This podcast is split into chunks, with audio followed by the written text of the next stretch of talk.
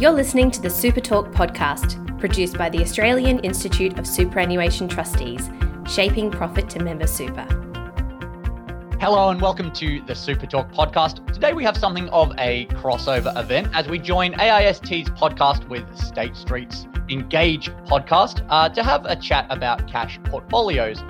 Throughout the COVID 19 economic crisis, there has been a need for liquidity, and it has been interesting to see the ways in which investors have used cash assets to navigate such an uncertain and volatile year.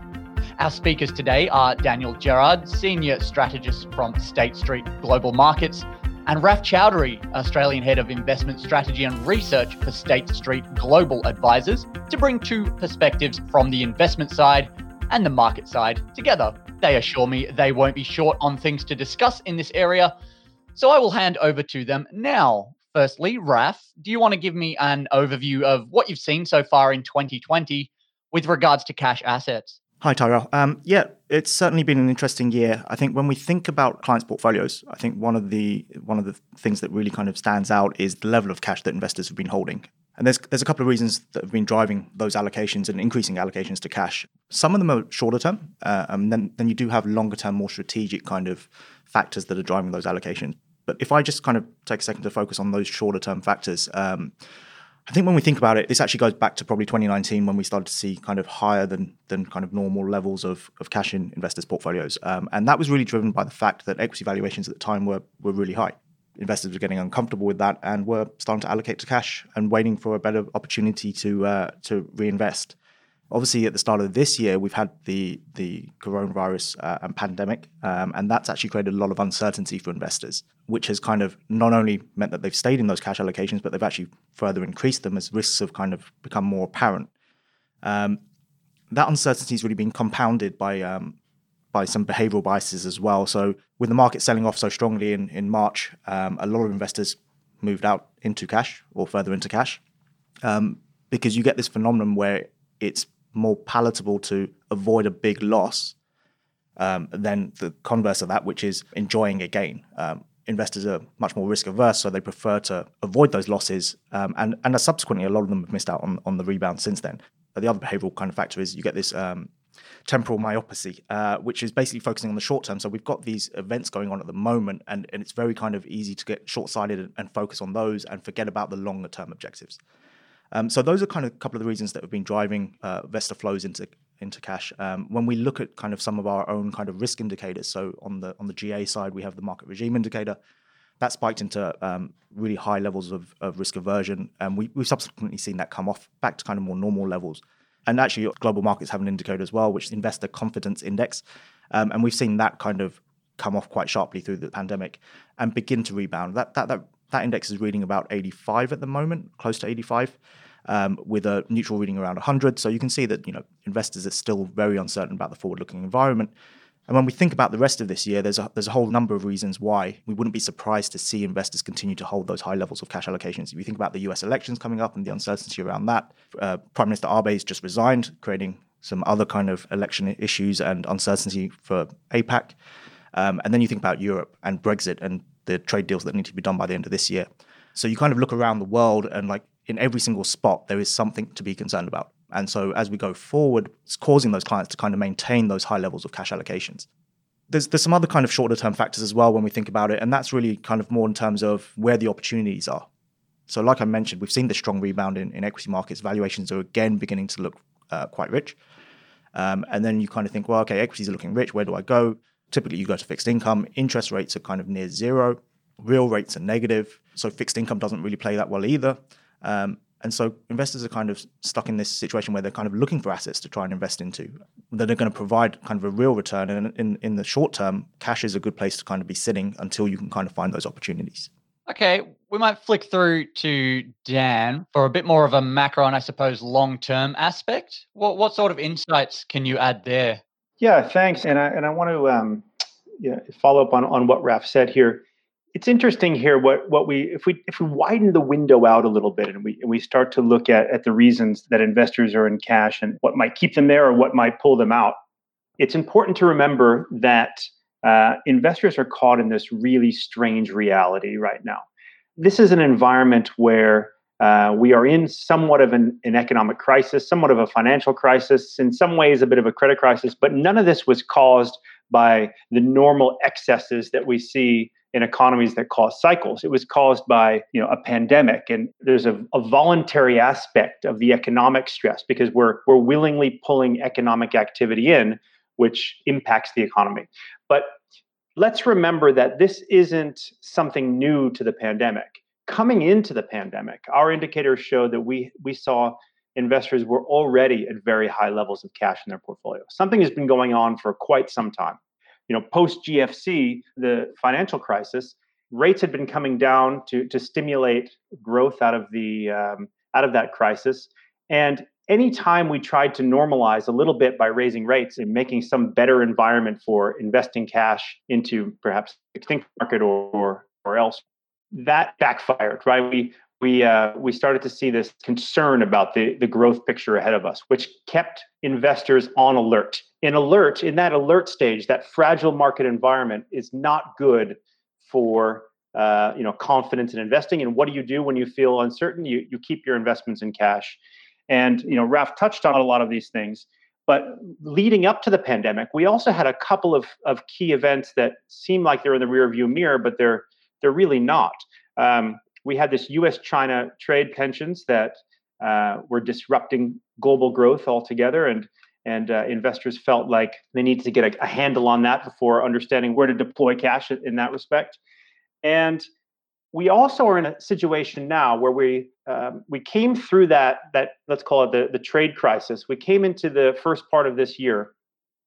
The pandemic hit, and we saw a massive drawdown investors were probably thinking, oh, I'm just waiting for a great valuation to to uh, to deploy my cash. But of course, the trough of of the drawdown that's fear. There's a, there's a lot of fear there. So when the market started to rise again, probably quicker than most investors expected, there was also a uh, a hesitance to to put money back to work in that respect either because they weren't sure the worst of it was over. All of those things that kind of sharp drawdown, that quick pullback, it doesn't help calm anybody's anxiety overall. Asset owners are, are thinking about how to redeploy capital. They're thinking about their strategic asset allocation in this environment. They're looking at uh, a world that might be vastly different in six months from now, or it might not be. And, and this is a the real key to um, to deploying cash into into assets at this point. What how do you have any certainty at all in this uncertain world? And this is certainly causing cash positions to be very uh, to be very high in the uh, during this period. Now, there's another driver as well.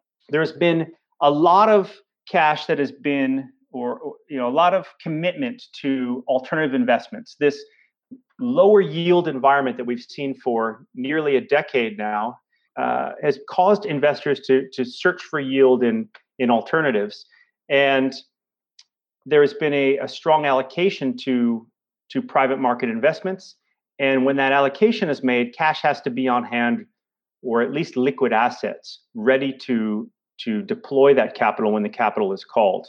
There is just as much uncertainty within the private asset managers as well looking for opportunities. There was a tremendous amount of dry powder already on the sidelines looking for opportunities in a, what was seen as an overvalued market.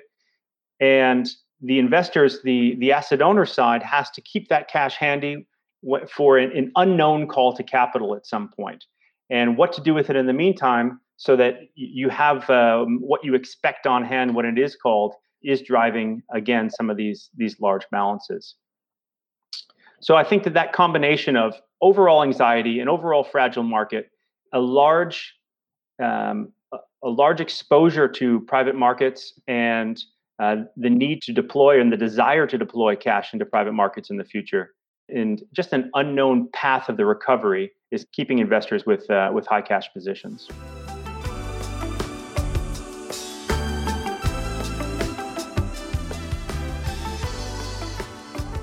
Might drill down a little bit, uh, Raf, if you can. Uh, if if investors have needed to deploy cash in the short term uh, what sort of impacts has this had in terms of causing a cash drag in the portfolio? And from just an investments 101 perspective, do you want to explain out what cash drag means, and then perhaps what the investment risks are.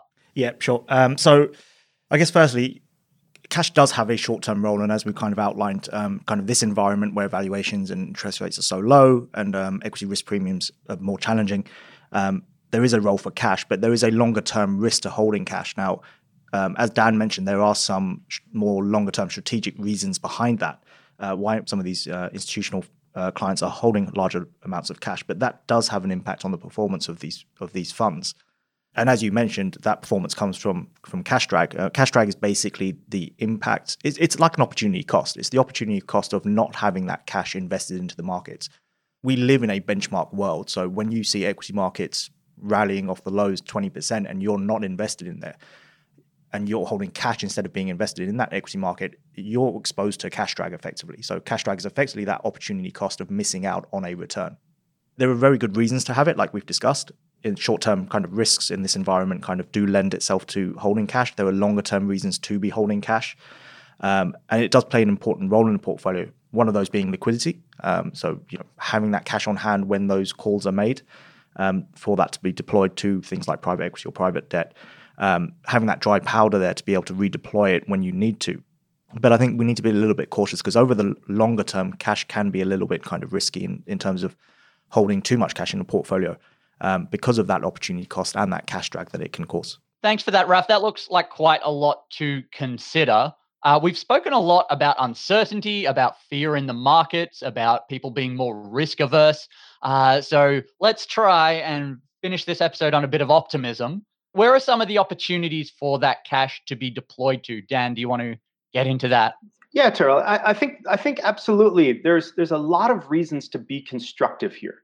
And in fact, we see a lot of signs that investors are becoming more instructive. Now, I, I, mentioned the point that things may be vastly different in six months and they might not be.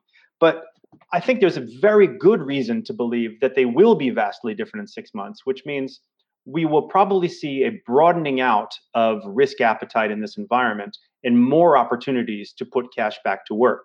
That's, I think, the base case is that we are progressing towards recovery and although it might mean very different investment opportunities for a while. For example, rates will be low for a long time.